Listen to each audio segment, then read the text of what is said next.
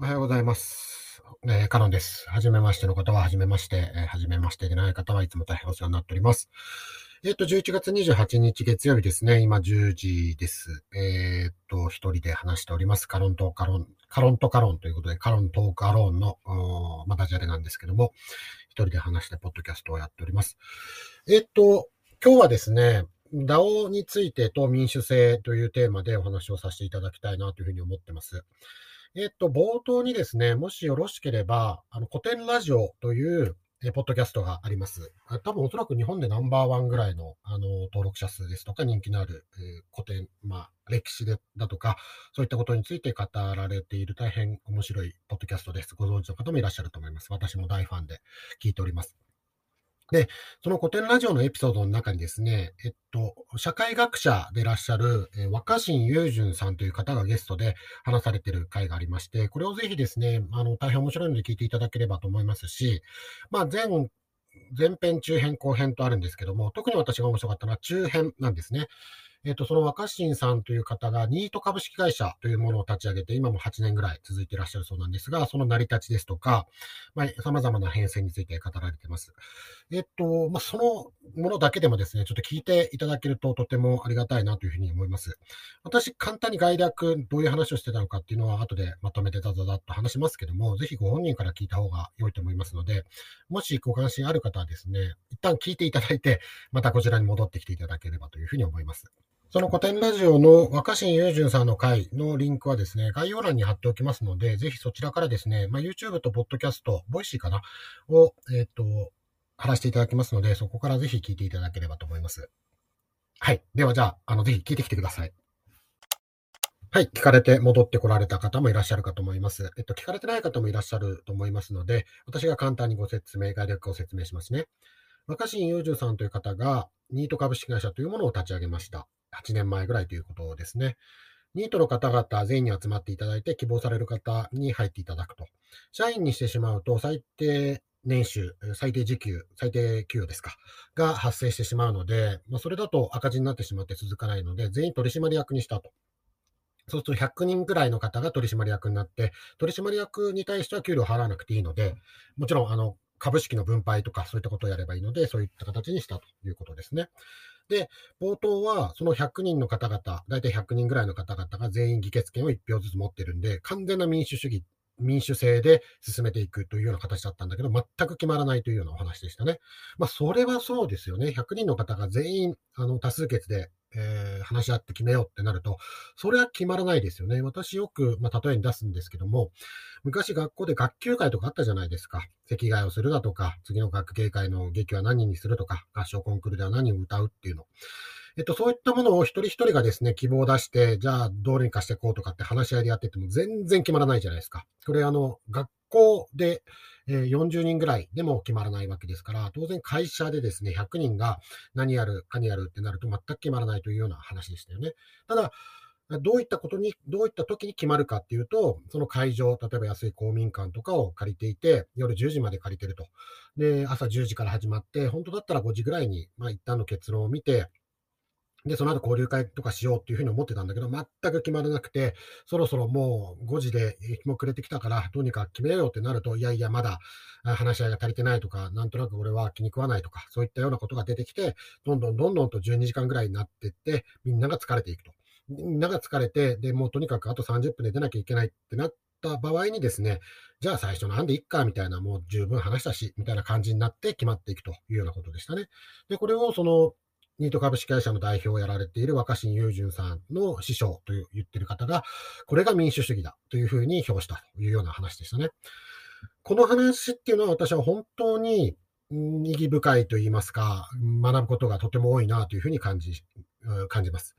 あの、私が好きな思想家であり作家で内田達さんという方がいらっしゃるんですけども、その人もそういった同様なことを言っていてですね、もしか、もしかしたらこれはその出典があるのかもしれないんですけども、まあ私は内田達さんの言葉として理解をしてるんですが、民主主義っていうのは参加者全員が一人一人、えー、みんな同様に不機嫌だというような形なんですよね。何かしら自分の意見が通らなかった、えー、相手の意見をまあ受け入れたくないんだけども、しょうがないから受け入れなきゃいけなかったということを全員がですね、平等にそういったことを感じている。誰も自分の思い通りになってないっていうことこそが民主主義だというようなお話をされていました。うん、実際に生きていてですね、本当に私はそれを実感しますね。あの皆さんもそうかもしれないんですけども、何か世の中に対して不平不満っていうのはあると思うんですよね。なんか自分の思い通りに全てうまくいってるな、えっと、例えばそれは運命とかじゃなくて社会システムにおいてですね、今特に日本で生きていると。なんであんな人が政治家なんだとかですね、なんでこんな、あの、例えば自分の地域のことに関してもですね、ここにこういったものがあれば便利なのになんでなんだっていうことなんてすごく多くないですか？例えば、うん、ゴミを捨てるっていうことに関してもですね、ゴミ捨て場がちょっと遠くて不便だって思いますし、遠いのは不便なんだけど自分の目の前、自分ちの目の前にあると嫌だっていう人もいるでしょうし、何かしら皆さんこう不平不満を感じていて、ゴミ場、ゴミ捨て場にはですね、まあ、中ぐらい、まあ、近くもなく遠くもなくいいんだけども、例えば、なんでしょうね、バス停が遠いとか、あ公共でやってるのになんで自分ちの目の前にバス停置いてくれないんだって思う方もいらっしゃれば、バス停が目の前にあるおかげでですね、人が、まあ、ゴミを捨ていっていって、どうしてそういったことなんかをですね、あのー、地方自治体とか自分の住んでる町や区はやってくれないんだみたいなことなんか、ずっと思い続けていくわけじゃないですか。これがですね、本当に民主主義ですよね。で、うーんそういったような話し合いなんかもですね、スパスパとは全く決まっていかないですよ。ね、えー、区議会なんかに出てっても、そのお話は決まらないでしょうし、例えばそれをですね、じゃあ全住民が、今私世田谷区に住んでますけど、きゅうじゅうまんにんぐらいいるんですかね、成人の方で、じゃあそれで決めていこうってなって、それ話し合いしたらもう全然決まらないですよね、多分ね、おそらくね。だからこそ、まあ、代議制、まあ、代議士の方に出ていただいて、その人たちで話し合ってもらうっていうことになってるんだけども、その国会にしろ、区議会にしろ、まあ、紛糾をしていく。で、最終的には多数決、決を取らなきゃいけないんですけども、時間が来ちゃいますからね。時間が来ちゃいますから、多数決を取らなきゃいけないんだけども、多数決取ったところで、自分は多数決じゃなくて、多数決じゃない方が良かったとか、少数者の意見を尊重しろみたいな話になっていくわけですよね。で、これが本当に民主主義だなというふうに感じがします。何か今、特に日本においてはですね、その多数決が民主主義なんで、多数決で決まったことには従わなきゃいけないみたいな、ごじゅういちパーセント の論理みたいなことを言う人がいますけども、うーん、それは私はちょっと違うなというふうに感じています。えっと、オルテガというですね、うん、思想家の方が言っていた、えー、大衆の反逆という本の中でですね、まあ、ちょっとうろ覚えなので引用しますけども、うろ覚えで引用しますけども、えー、そのオルテガーという方が言っていたのはですね、政治体系というのは、その敵と共に生き、反対者を統治することだということを言ってるんですよね。敵というのは常にいます。敵を殲滅しようと思うとですね、また新しい敵が出てきますよ、おそらく。ですから、まあ、敵は敵としてですね、その人たちともうまくやっていかなきゃいけない。それは何か外交するものなのか、場合によってはですね、まあ、戦争はしちゃいけないと私思ってますけども、それも外交の一つの手段とは言えなくはないわけですよね。いかにしてその戦争という外最終外交手段を避けるかっていうことのためにですね、まあ、いろんなことをやっていくわけじゃないですか。ね。例えば、貿易でやっていこうなのか、まあちょっとこっちは自分が我慢するから、そっちそれメリット取っといてよみたいなこともあるでしょうし、あるいは反対者をも統治するっていうのは、総理大臣だとか大統領っていうのは絶対に反対者がいるわけですよ。お前なんかに任せてやられるかとか、そもそもお前はその大統領にふさわしいのかみたいなところがあるわけですよね、反対者。でもその人たちのためにも自分が政治しなきゃいけないっていうのが、これが民主主義だなというふうに感じるんですよね。とにかく民主主義っていうのは決まらない。本当に決まらないと思いますよ。あの、全然まともに決まっていかない。でも、全然決まらないので、だらだらだらだらと続いていく。ね。戦争するかしないかっていうのも、民主的に考えてたら多分、だらだらと決まっていかないと思いますよ。決まっちゃう時もあるかもしれませんけども。そういうその最終的な、その間違った最大の失敗には至らないっていうことがですね、一番民主主義の、まあ、メリットだろうなというふうに思います。だから、大成功もできるかっていうと、多分大成功もしません。民主主義はね、決まらないんですから。そう考えるとですね、会社だとか、何かしらの目的を持ったところ、うん、例えば、なんでしょうね。昔のその大航海時代で言えば、コロンブスがですね、えっと、アメリカ大陸というのに向けて発信したわけですよね。その時に、毎回毎回ですね、みんなで船員で話し合ってですね、じゃあどっちに行こうか、まあ、風が吹いてるんだけども、えー、北に行こうか、南に行こうか、みたいなことをですね、決めてたら、多分延々どこにも、まあ、単なるそれ漂流になっちゃうんですよね。そういった目的がある場合には、コロンブスがですね、ある程度のリスクを負って、いや、北に行くんだ、南に行くんだ、ついてこれないやつは降りろとかですね、まあ、そこで船の上で海に降りても、まあ、死んじゃいますから、あの、ついてこれないやつは黙ってろみたいな感じで、ある程度独裁的にやっていかないとしょうがないわけですよね。ただ、国とか自治体っていうのは、それじゃダメだっていうことなんですよね。ですから、チャーチルが言ってましたけども、民主主義っていうのは本当にろくでもない政治体系なんだけども、今まで人類が発明した政治体系の中では最もマシだっていうことなんです。それをチャーチルが言ってます。で、それはマシなのは何かっていうと、大失敗をしないからなんですよね。だって、考えてみてもいただきたいんですけども、例えば日本が戦争に突入していった時も、あんまり民主的ではなかったですよね。うん、今のプーチンのそのロシアの体系にしたって、プーチンがある程度独裁的に決めちゃってるんで、世論なんかはあんまり聞いてないわけですよね。ロシア国内の中で、いや、戦争が反対だってなると捕まっちゃったりしますから。そういったその反対意見なんかを抑えて、独裁的になってしまうとですね、もちろん場合によっては、いいことも起こり得る時もありますよ。だって、ね、反対者とかいないんで、スピーディーに、ちょっと国が、うーん、世界情勢がこうなんで、こういうふうにやっていこうと、税金こういうふうに取っていこうとか、そういうことをやっていくと、成功する場合もありますけども、大成功する場合もあれば、大失敗しちゃう場合もあると、国が滅びちゃう可能性もあるわけですからね、そういったことを避けるっていうことが、一番の民主、民主制のメリットだろうと思います。デメリットはとにかく決まらない。メリットというのは、大失敗も大成功もしない。だらだらだらだらと続いていく。まあ、あともう一つデメリットとしては、みんな非常に疲れていくというような感じですね。ただ、疲れていっても、どんどんどんどん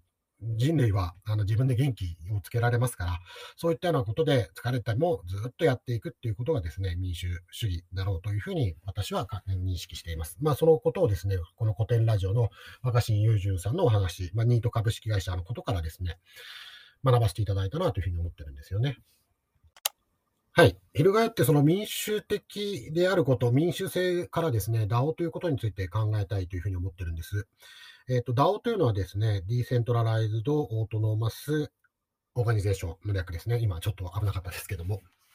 で、この ダオ の説明をするときにですね、まあ、この間、まあ、とある雑誌でもですね、ダオ っていうのは何かっていうと、まあ、会社なんかは社長がですね、トップダウン的に独断的に決めていくんだけども、ダオ っていうのはみんなで協議制で話し合って決めるんですよみたいな、その違いを説明するしているものがあったんです。で、これについては私はちょっと異議を申し立てたいなというふうに思ってるんですよね。ダオ というのはみんなで話し合って決める ダオ もあれば、話し合いすらいらないっていう ダオ もありますよ。ダオ の定義っていうのは、私はその一番最初のですね、ビタリック・ブテリン、まあ、イーサリアムを始めた方ですね。で、その方が ダオ という概念を、まあ、提唱したわけですけども、その時から、人が分配だとかですね、決定権を持ってるんではなくて、真ん中にスマートコントラクトがあって、スマートコントラクトが全てを決めていくっていうような組織というふうに定義をしています。ここにですね、話し合いをするとか、そういった定義というのは入っていません。ですから、話し合いで決める ダオ があってもいいでしょう。話し合いをして、みんなで投票して、その中心にスマートコントラクトがあれば、それは ダオ というふうに言えるだろうというふうに思ってますが、一切話し合いはしませんよ。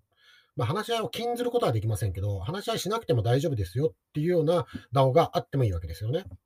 例えば、最も ダオ らしい ダオ の一つであるというふうに言われている ナウンズダオ なんですが、ナウンズダオ の仕組みはどうなっているかというと、まずいちにちいったい エヌエフティー が発行されます。で、それは投票権になってます。持ってる人がいちひょうとして議決権を持ってる形になります。で、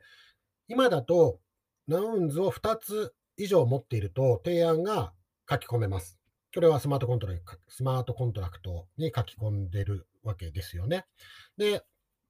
えっと、その書き込まれた提案はですね、まあ、時間が来たら自動的に投票が始まります。で、投票が始まって投票権を持っている方が投票して、過半数だ、過半数の賛成が得られれば、それは可決されますし、過半数の賛成を得られなければ否決されるというところですね。さあ、ここに話し合いの余地は全くないですよね。もちろん話し合いをしても全然いいんですけども、例えば、うーん自分はナウンズ持ってるよって言って、ツイッターとかで表明されてる方もいらっしゃるんで、その人に対してですね、誰々さんと、私もナウンズ持ってるんですけど、次の提案どうしますか？こっちの方がいいと思うんですけどっていうのは、自然発生的にその話し合いが始まってもいいんですが、一切話し合いがなくても、これって可能ですよね。まあ、このようにですね、ダオ が民主的だとか、あるいは ダオ っていうのは民主的にみんなで話し合って決めていくんだというような定義に関しては、私はまあ、そういう、そうとも限らないだろうなというふうに感じています。ダオ というのは何度も申し上げますけども、ダオ の定義は中央にスマートコントラクトがあって、そういったスマートコントラクト、誰でもこう見られるような非常に透明的な意思判断、まあ、自動的なプログラムによって意思判断がされていって、意思決定だとか、意思決定に基づいた資金の分配だとか、そういったものが行われているっていうことのみがですね、ダオ の定義でしょうから、そこにこう付け加えていくものはですね、うん、ある意味付属物でしかないというふうに思うんですよね。よくあるのはですね、まあ、ディスコードのコミュニティを立ち上げて、それが ダオ ですっていうふうに言う場合もあって、私自身はそれは全然いいと思うんですよ。あの、うん、スマートコントラクトが中央にないんだから ダオ じゃないだ、ないじゃないかみたいなことは申し上げませんし、それが将来的にスマートコントラクトができて、あの、まあ、エヌエフティー を発行したりだとか、まあ、エヌエフティー もその ダオ においては必須ツールではないわけですけども、まあ、あったら便利だなっていう感じなんですけども、まあ、中央にスマートコントラクトがあるようになるのであれば、まあ、今は ダオ じゃないけど、将来的に ダオ を目指してますよみたいなことで全然いいと思うんですよ。あるいは、うん、そういったことよくわかんないけど、ダオ っていう言葉が流行ってるんで、なんか ダオ ってつけてみようぜ。でも私は全然いいと思ってますよ。そういった ダオ が生まれてですね。まあ、うーん、ダオ のそのめんどくささとか、そういったことなんかも皆さん実感するわけじゃないですか。そういった最初に、みんなで話し合いで決めてこうってなると全然まとまらない、決まらない。あの、まあ、若新雄純さんのおっしゃってたニート株式会社の一人一票みたいなのと同様ですよね。まあ、そういったことをやりながらですね、いや、民主制っていうのはすごいめんどくさいなと。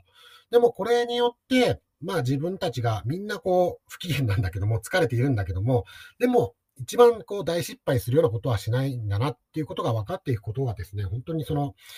この世界を良くしていくことにはつながっていくんだろうなというふうに感じています。で、とにもかくにもですね、ダオ に関して言 え, 言えばですね、その ダオ というのは協議制でみんなで話し合いで決めるんですよっていうことはですね、まあちょっとそうではないだろうなっていうふうに思っている次第ですね。ダオ の定義というのは中央にスマートコントラクトがあって、それが意思決定だとか、資産の分配を自動的に行うっていうような組織であって、そこの真ん中にですね、人がいない、人が介在していないってことですね。今までの組織というのはどうしてもこうずーっと中心を探っていくとですね、それを管理している人がいたり、あるいは人、あるいは法人ですよね、がいたりして、で、その法人を信じるのか信じないのかみたいな話になっていったわけですけども、そうではなくて、もう信じる必要がない。だって全部書いてあるわけですから、スマートコントラクトにオープンな形で。で、それを見て、それに賛同するのかどうかというような、そのシステムに賛同するのかどうかということだけをですね、判断すればいいという組織は ダオ なんですよね。まあ、NounsDAO、NounsDAO っていう Nouns の話ばっかりしてますけど、NounsDAO に対して、いや、すごい仕組みだと思うけど、自分はそれに賛同しないっていう人がいても当然いいと思うんですよ。うん、なんかいちにちいっこっていうのはちょっと早いんじゃないか。自分だったらふつかにいっぺんにするなとか、うーん、に票を持ってないと提案できないのか、提案は誰でもできるようにすればいいじゃないかっていうふうに感じる方がいらっしゃれば、自分なりのダオ を立ち上げればいいだけの話なんですよね。ただ共通しているのはその中心にスマートコントラクトがあって、まあ、話し合いをしたければすればいいんだけども、しなくてもできるということがですね、まあ、ダオ のメリットなんじゃないかなというふうに思いますね。非常にその大きなテーマなんですけども、まあ、民主制と ダオ っていうのはですね、うーん、なんて言うんでしょうね。私もその専門家ではないので分かんないんですけども、似てるところもあれば似てないところもあればというところになってくるんじゃないかなというふうに思います。とにもかくにもその民主制っていうのは、チャーチルが言った通りですね、まあ、ろくでもない政治体系ですよ。何にも決まんないし、うーん、はっきり言いますけど、すごく勉強して、民主制というのはですね、勉強してそのエリートが自分たちで勝手に決めていくわけじゃなくて、もう勉強していようが、大学を出ていようが出ていまいが、とにかく全員一人一票持ってるんだと。国民なりその、その集合体の構成員はですね、昔はほら、あの、普通選挙がなかったもんですから、日本でもですね、いくらか税金払ってる人だけが票を持ってる、あるいは女性は票を持ってないとかっていうことがありましたけども、今普通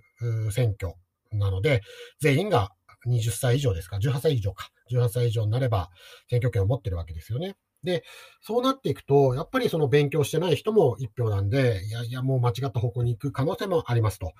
でも、それでも徹底的にみんなで話し合って決めていく。で、全員が、自分はもうちょっと言いたかったんだけどなとか、うん、自分、ここ我慢しなきゃいけないのかな、みたいなことをやっていかなければ進まない。だからこそ大失敗はしないっていうような政治体系なので、それはそれで私は素晴らしいと思いますね。